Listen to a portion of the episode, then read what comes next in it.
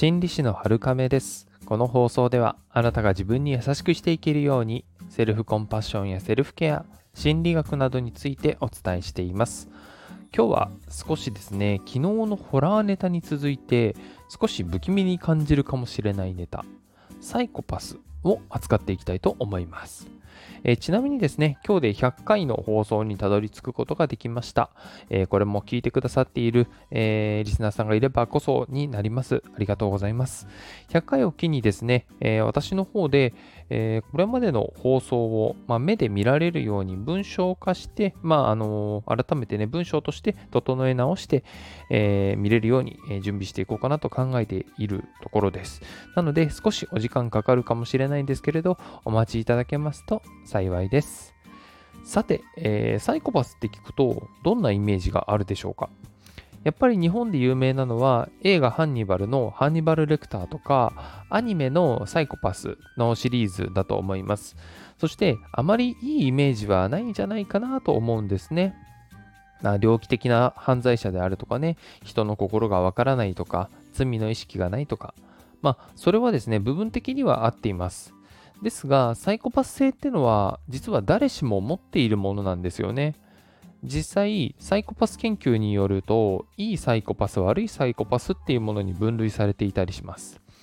あくまで便宜上ですけれどもね、えー実際にはそのような診断というのはね、存在しませんので、えーで、サイコパスの特徴として刺激を求めたり、衝動的だったり、あるいは共感能力がやっぱり低かったり、非常に冷静で冷徹だったり、知能が高かったり、恐怖心が低かったり、カリスマ性があったりと、そういう部分があったりします。部分的には羨ましい部分もあるんじゃないでしょうか。これはもちろん、あの程度の問題であって、0%、100%の世界ではないんですよね。で、そのサイコパス研究の専門家によると、ボリュームを調整するつまみのようなものがあって、それが振り切れていたりとか、あるいはこう、なかなかこう上がらない、つまみが低い方に設定されているのがサイコパスであって、えーなかなか戻すこととか、高めることがね、えーできないのが、えー犯罪者になりやすいっていうことが言えるようなんです。もちろん理性でこれらはコントロールできるサイコパスもいますし、サイコパス性が高いからといってみんなが犯罪者になるわけではないんですよね。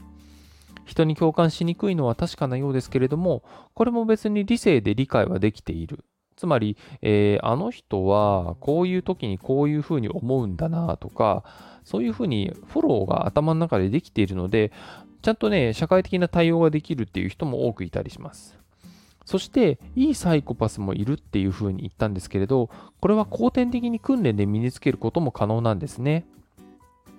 例えば、いいサイコパスの職業を挙げますと、外科医とか、軍人、警察官、弁護士、証券マンとか、えー報道関係の人とか、ジャーナリスト、セールスマンとか、公務員、そして聖職者なんかもいたりします。聖職者ってあの宗教の、えー関わる人ですよね。逆に、えーサイコパス性が低いなっていう結果になってるのは、内科医とか医療関係者、福祉関係者、それに教師とかアーティストとかクリエイターとか、あと美容師さんなんかもいましたね。そんなのがサイコパス性が低いっていう風になっています。いいサイコパスっていうのは、共感能力を下げたり、感情に振り回されないようにしている職業がほとんどであるっていうことが想像できます。あと、やっぱり極限状態にいる、仕事の人も結構多いですね。軍人とかはその最たる例ですよね。そして、社会の役に立っているっていうわけなんです。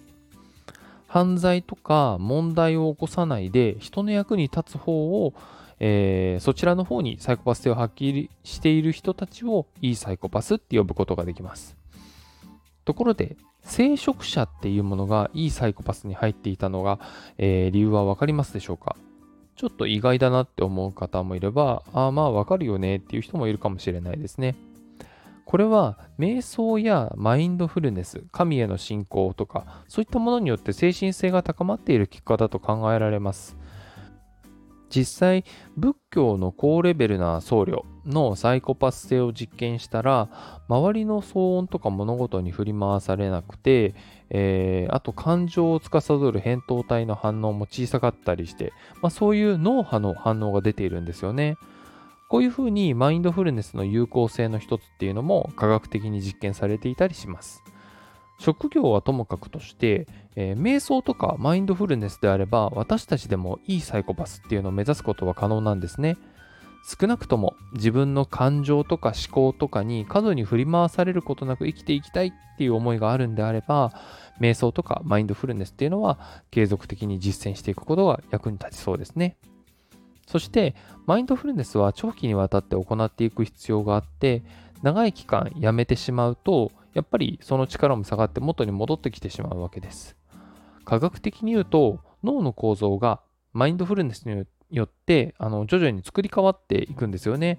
で、それを続けている間はやはりこうサイコパス性が高まるんですけれども、やめてしまうことでだんだんと外部の刺激によってまた元の構造に戻っていってしまうっていうことなんです。まあ、この辺りが先天的に感じにくい作りになっている生粋のサイコパスとはちょっと違うっていうふうに言えるかもしれないですね。それでは今日もあなたが自分に優しく晴れますように心理師の春亀でした。